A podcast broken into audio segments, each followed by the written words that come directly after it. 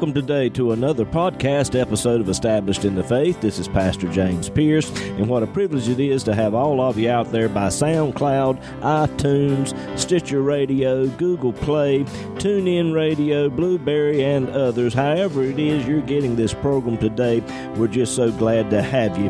We're going to continue with our study in the book of Revelation. I know it's going to be a blessing to you, and if it is, like the program and feel free to share it with others. If you'll go over to establishedinthefaith.com, you'll find more information on how you can subscribe to this podcast as well. You can also contact us with any questions and comments that you may have. Well, we're going to go on into our study now, picking it up in Revelation chapter 3 and verse 1, dealing with the church at Sardis. We hope and pray it'll be a blessing to you.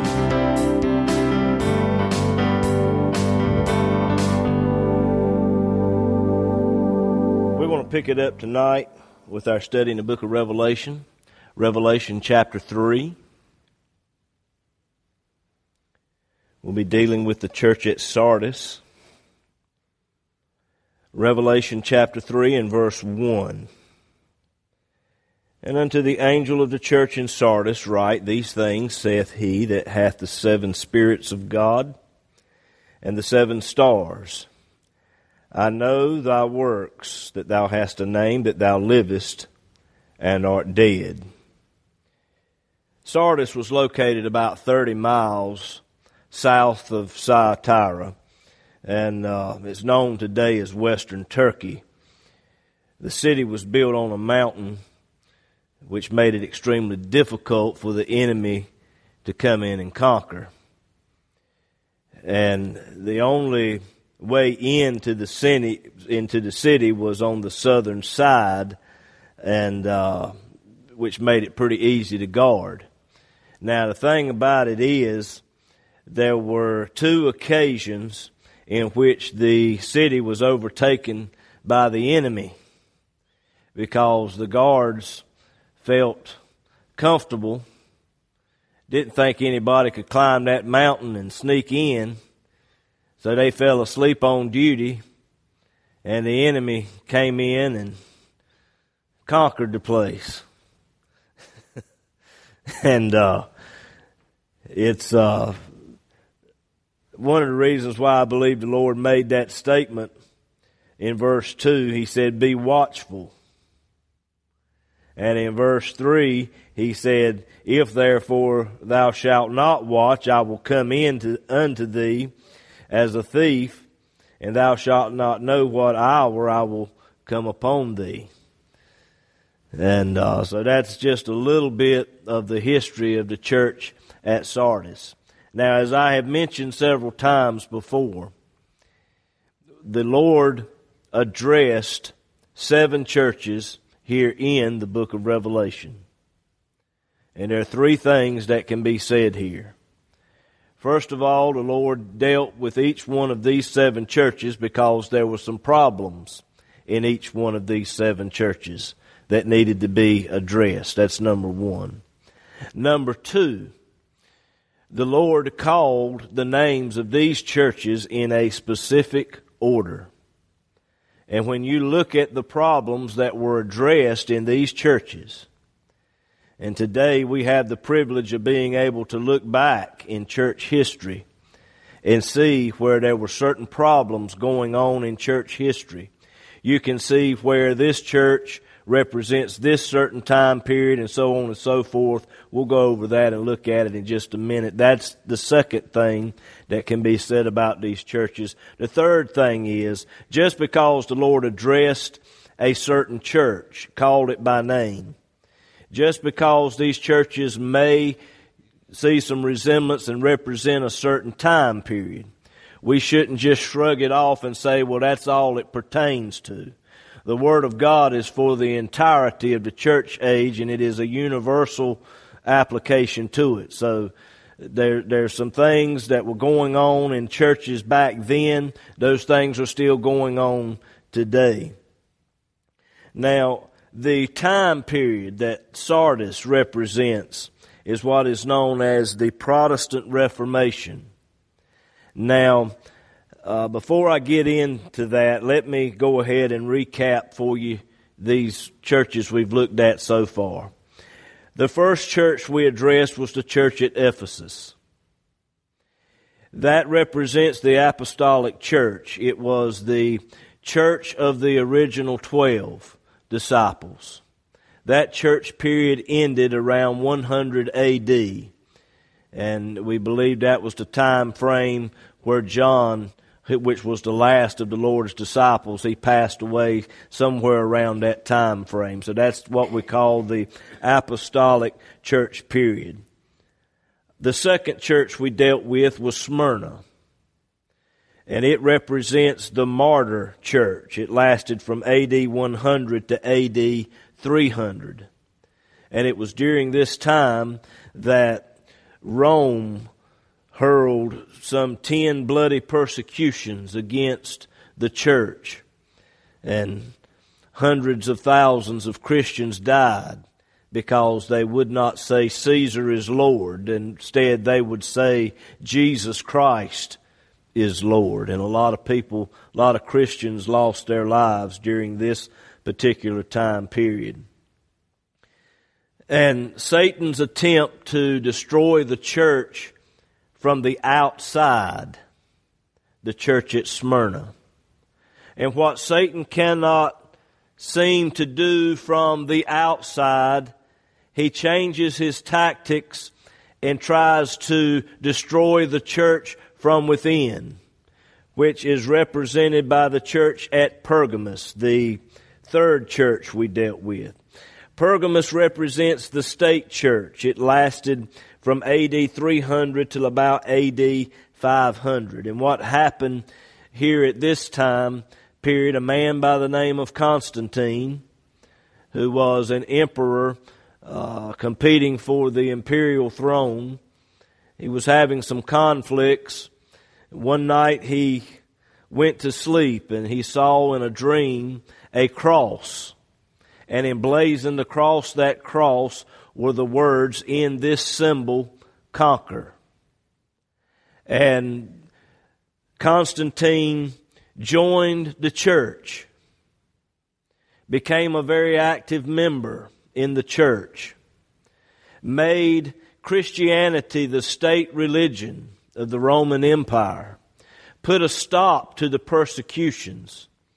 And you can imagine the response of the people. Brother Constantine, we really appreciate all that you've done, this power and this authority. And so they give him a leadership position in the church based on his political power, strength, education, whatever the case. They gave him a leadership position based on that kind of authority, but not a biblical understanding of the Word. He did not have very little biblical knowledge whatsoever. He didn't know a whole lot about the Bible, but yet the church set him up there on that pedestal. And it was during this time period, from 300 A.D. to 500 A.D., that the Romans placed people in charge, bishops, who were not biblically qualified to be church leaders. And this set the stage for the next church period, Thyatira, which represents the Papal Church. It started somewhere around AD 500, and it continues unto this hour. We call it the Catholic Church today. The Bishop of Rome assumed supreme authority over the church and announced himself the Pope. Jesus forbid a man having this type of authority in his church. But this is what happens when you start to veer away from the Word of God, when you put men in the pulpit who do not know the Word of God, it begins to lead the church off in a wrong direction. And it was during this time period that worship of the woman and child came into play. A lot of ritualistic things were brought in to the church. People were being taught that if they brought a certain amount of money, then God looks at that and that will save your soul. It was also during this time period that the Catholic Church had what is known as the Inquisitions. If you did not agree with what the Catholic Church said, then you were put on trial, and a lot of people were killed. They were called heretics because they didn't believe like the Catholic Church said. The Inquisitions. Which brings us up to the church we're going to look at tonight, the church in Sardis. Now, this all began with a man by the name of Martin Luther. He was a Catholic priest, and at the same time, he was a professor in theology. He was reading and studying in the Bible and stumbled across Ephesians chapter 2. If you want to flip over there and take a look at that. Ephesians chapter 2. Ephesians chapter 2, look at verse 8. For by grace are you saved through faith. And that not of yourselves, it is the gift of God, not of works, lest any man should boast. When Martin Luther read those words, the Holy Spirit drove it home, implanted it down deep in his heart, and he couldn't get away from it. He saw and recognized what the Catholic Church was teaching and what it was doing. And he couldn't get away from it. Another scripture that he saw was Galatians chapter 3, which goes along with Ephesians chapter 2. Galatians chapter 3, if you will, move down to verse 11.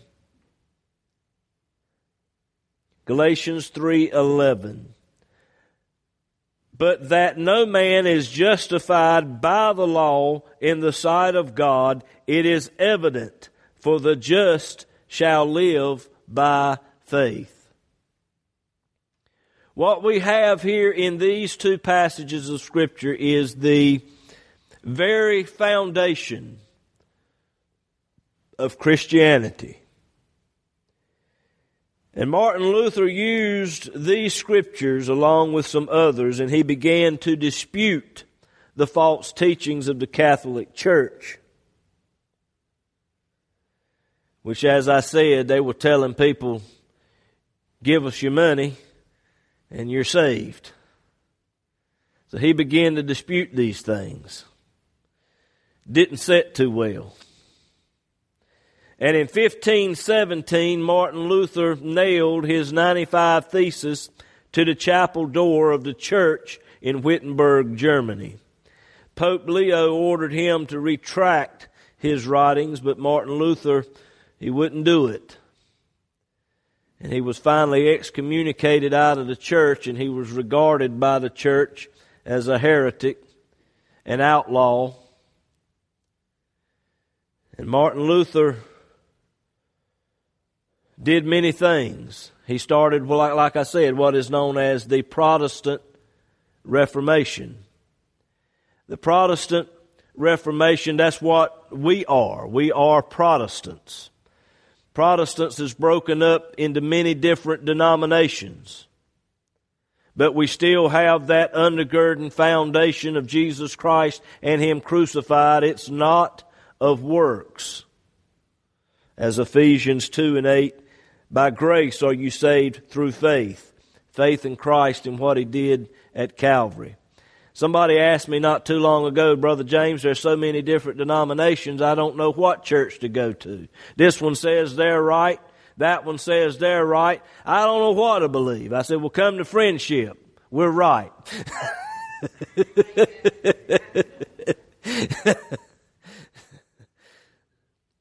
But all of them, we may differ as to whom the Antichrist is going to be. We may have some difference of opinion as far as baptism.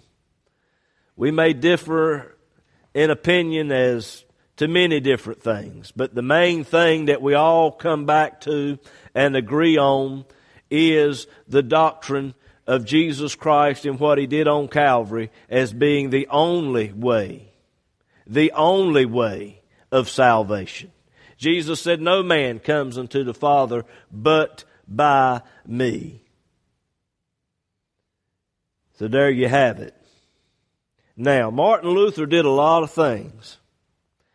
One of the crowning things that he did, I think, that charted the course for us today. And incidentally, this church period is still going on. It'll be here till Jesus comes. He translated the Bible and made it more accessible to the German people. And later on, it was used and inspired the writing of our King James Version. So in that, you can see how this man who lived back in 1517, that far back, what he did and the effects that it has for us today. If this man had not obeyed the Spirit of God and it just went with the status quo, just go along and get along, and, you know, if you'll just do what we tell you to do, you'll be all right. But no, he went against the grain. He stood against the Catholic Church, and it almost cost him his life. If it weren't for this man taking a stand, you and I wouldn't have the King James Bible today.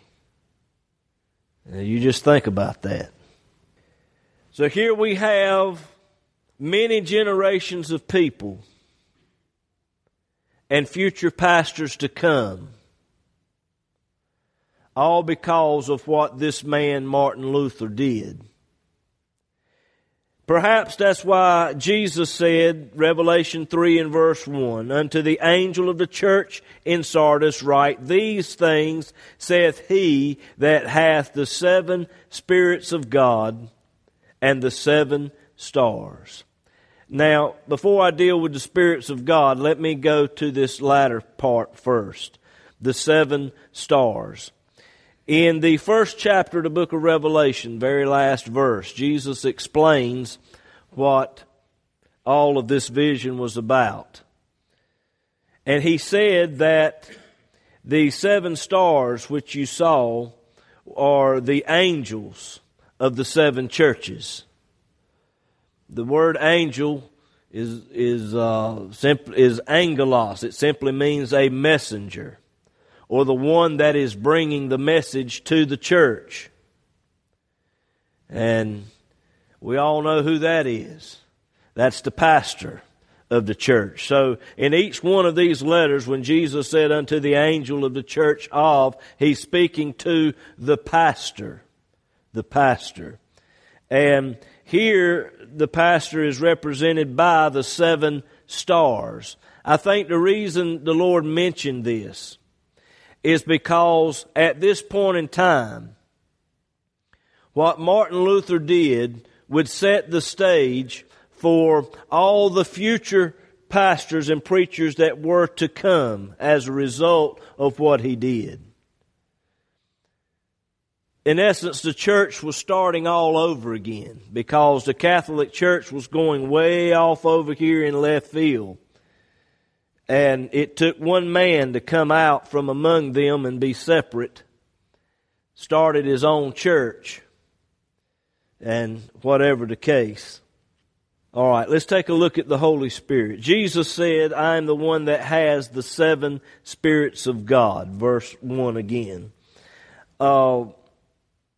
Seven is God's number for perfection and completion. There are not seven Holy Spirits. There's only one Holy Spirit. The Holy Spirit is not divided. That word seven is simply symbolic for perfection and completion. Jesus Christ is the only one who had the fullness of the Spirit. Now, you and I today have the fullness of the Spirit. We have the Spirit. But let me flip it around and say it this way and ask the question, does the Spirit have you? Think about it. We've got the Holy Spirit, But how much of us does the Holy Spirit have? The Holy Spirit had all of Jesus. That's why he was able to walk over and touch the blinded eyes, and they would open. Never failed. When you came to Jesus, you knew when you walked away you were going to be a different man. You were going to walk a little different. You were going to be able to hear. You were going to be able to talk. You were going to be able to see. If there was any demon spirits, honey, they were gone. Because Jesus didn't want no part of them. They didn't want no part of him. And the Holy Spirit moved through the Lord Jesus Christ. But he doesn't move that way through us. We've got hiccups, hang-ups, problems. The Lord's dealing with those things. He deals with us on a daily basis as we're conformed more and more into the image and the likeness of Jesus Christ. All right. Jesus said, I know thy works, that thou hast a name, that thou livest and are dead. If you're not open to the moving of the Holy Spirit, then the end result is going to be death. There are a lot of dead churches across this land today. A lot of them. The name over the door says Baptist Church or Methodist Church or whatever title is over the door. It calls itself a church. They have a name that they liveth, but Jesus said, you are dead. Why would he make such a statement? Because the church does not allow the moving of the Holy Spirit within its doors. Now, what is it that makes the Holy Spirit work? If you'll look at Romans chapter 8, Romans chapter 8 and verse 2. Here's how the Holy Spirit works. And he will not work outside of this of which I'm about to tell you. Romans chapter 8 verse 2. For the law of the Spirit, notice the terminology. For the law of the Spirit of life. If you want life in your church, you need the Holy Spirit in your church. For the law of the Spirit of life is in Christ Jesus. There you have it. Well, what in the world does that mean?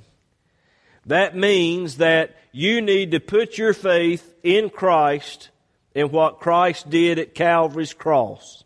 The moment you do that, according to Romans chapter 6, as many of us as were baptized into Jesus Christ, we were baptized into his death and raised with him in a newness of life, there in Romans chapter 6. And in the mind of God, the moment you accept Christ as your Savior, in the mind of God, you died with Jesus when he died on that cross. That old man died and was buried. And now the person I'm looking at now is a new creature in Christ Jesus. Old things has passed away. All things have become new.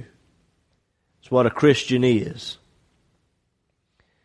And there is life in the church when the pastor reminds the people and brings them back to that foundation.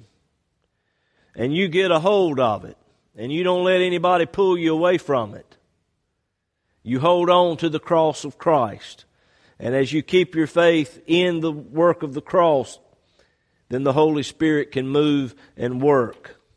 All right, Jesus said in verse 2, he said, be watchful and strengthen the things which remain. that are ready to die.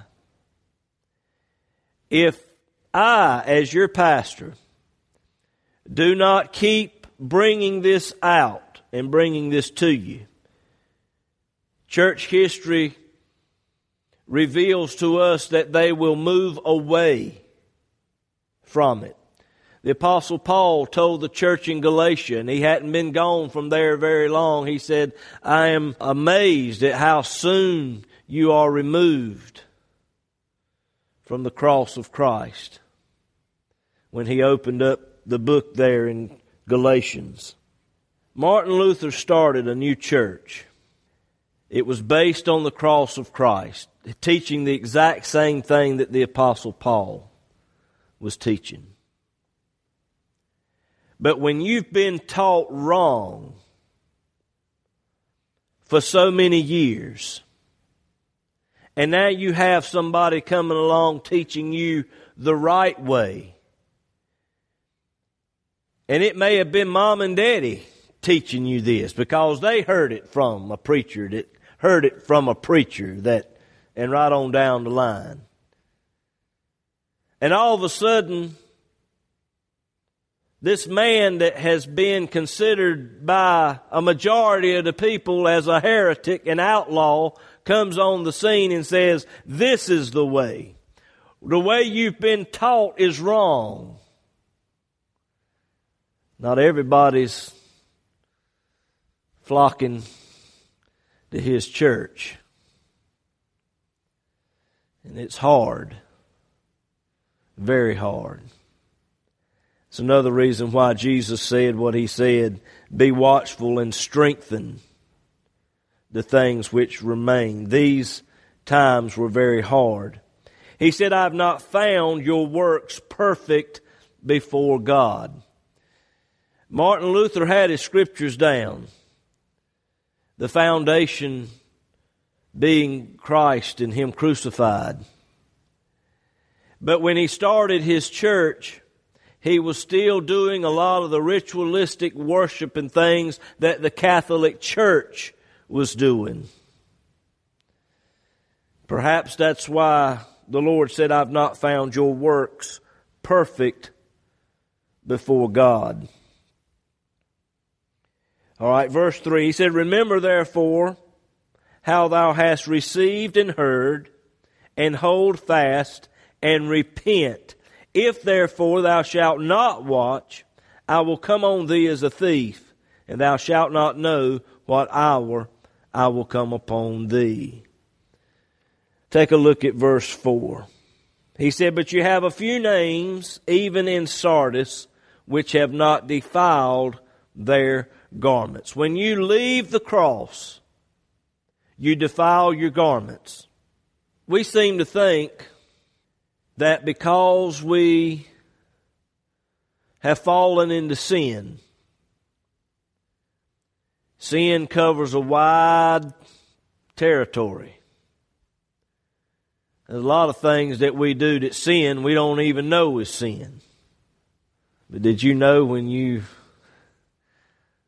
say something harshly to your husband or to your wife, you got that little bit of an edge on your voice? Did you know that's sin too? The Lord will deal with you about it. And we seem to think that we have fallen or we have defiled our garments because we have sinned. But the big sin, the major sin, the sin that's going to take you out is the sin of rejecting Christ and what he did at Calvary. It's when you believing, faith in Christ is what gets you in. Faith in Christ is what keeps you in. Do you follow me? Now, no, I'm not saying go out here and have an affair. I'm not saying go out here and buy you a fifth of liquor and drink it tonight. I'm not saying go get you some drugs and just live it up and go party. I'm not saying that at all. Those things will definitely erode your faith. But we all slip once in a while. If you don't believe me, let me mash your toe with a hammer one time, see what you say. Somebody cut you off in traffic sometime, we'll see what you say. There's always somebody out there that'll push your buttons. And you'll say something that you shouldn't have said, or maybe you don't say it, but you're thinking it. And that's almost as bad, all right?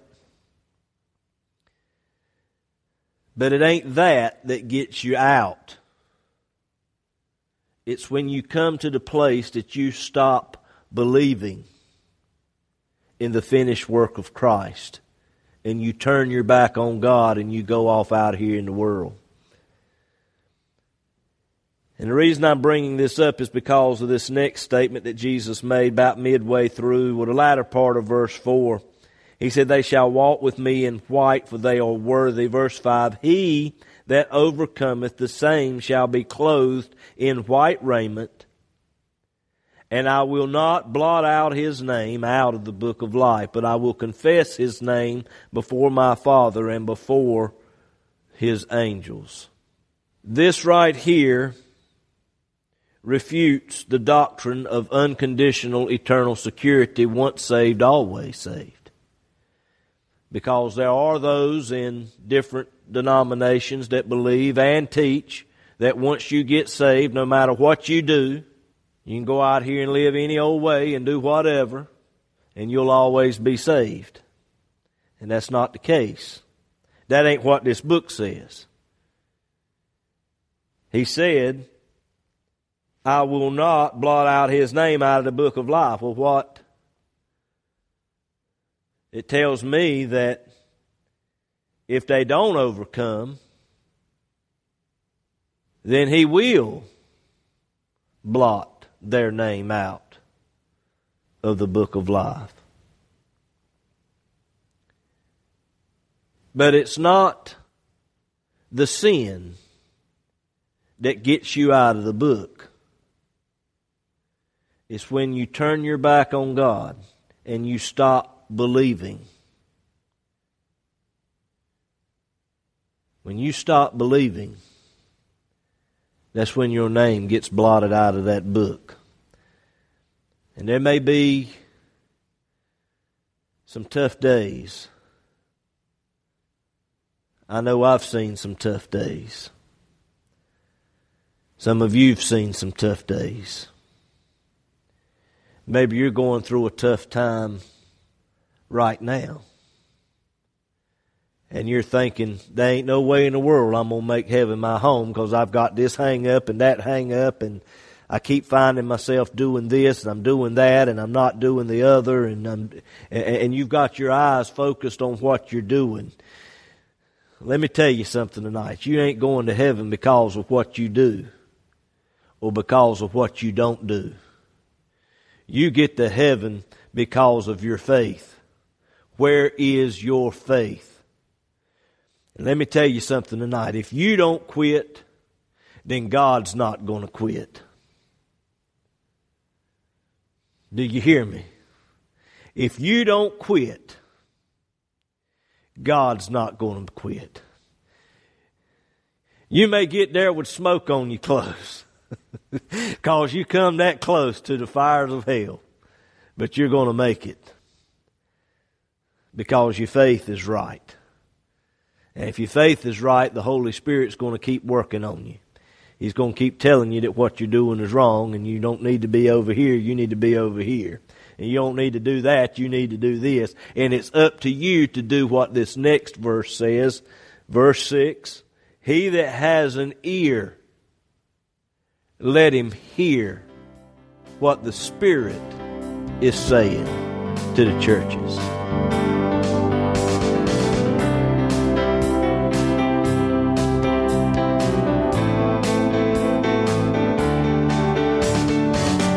the program today has been a blessing to you, we hope and pray that you'll share it with others. This podcast has been made possible by the prayerful and generous financial support of listeners like you. To contact us or to contribute to this ministry, go to establishedinthefaith.com. Click on the Donate tab. All donations are safe and secure through PayPal. We look forward to hearing from you.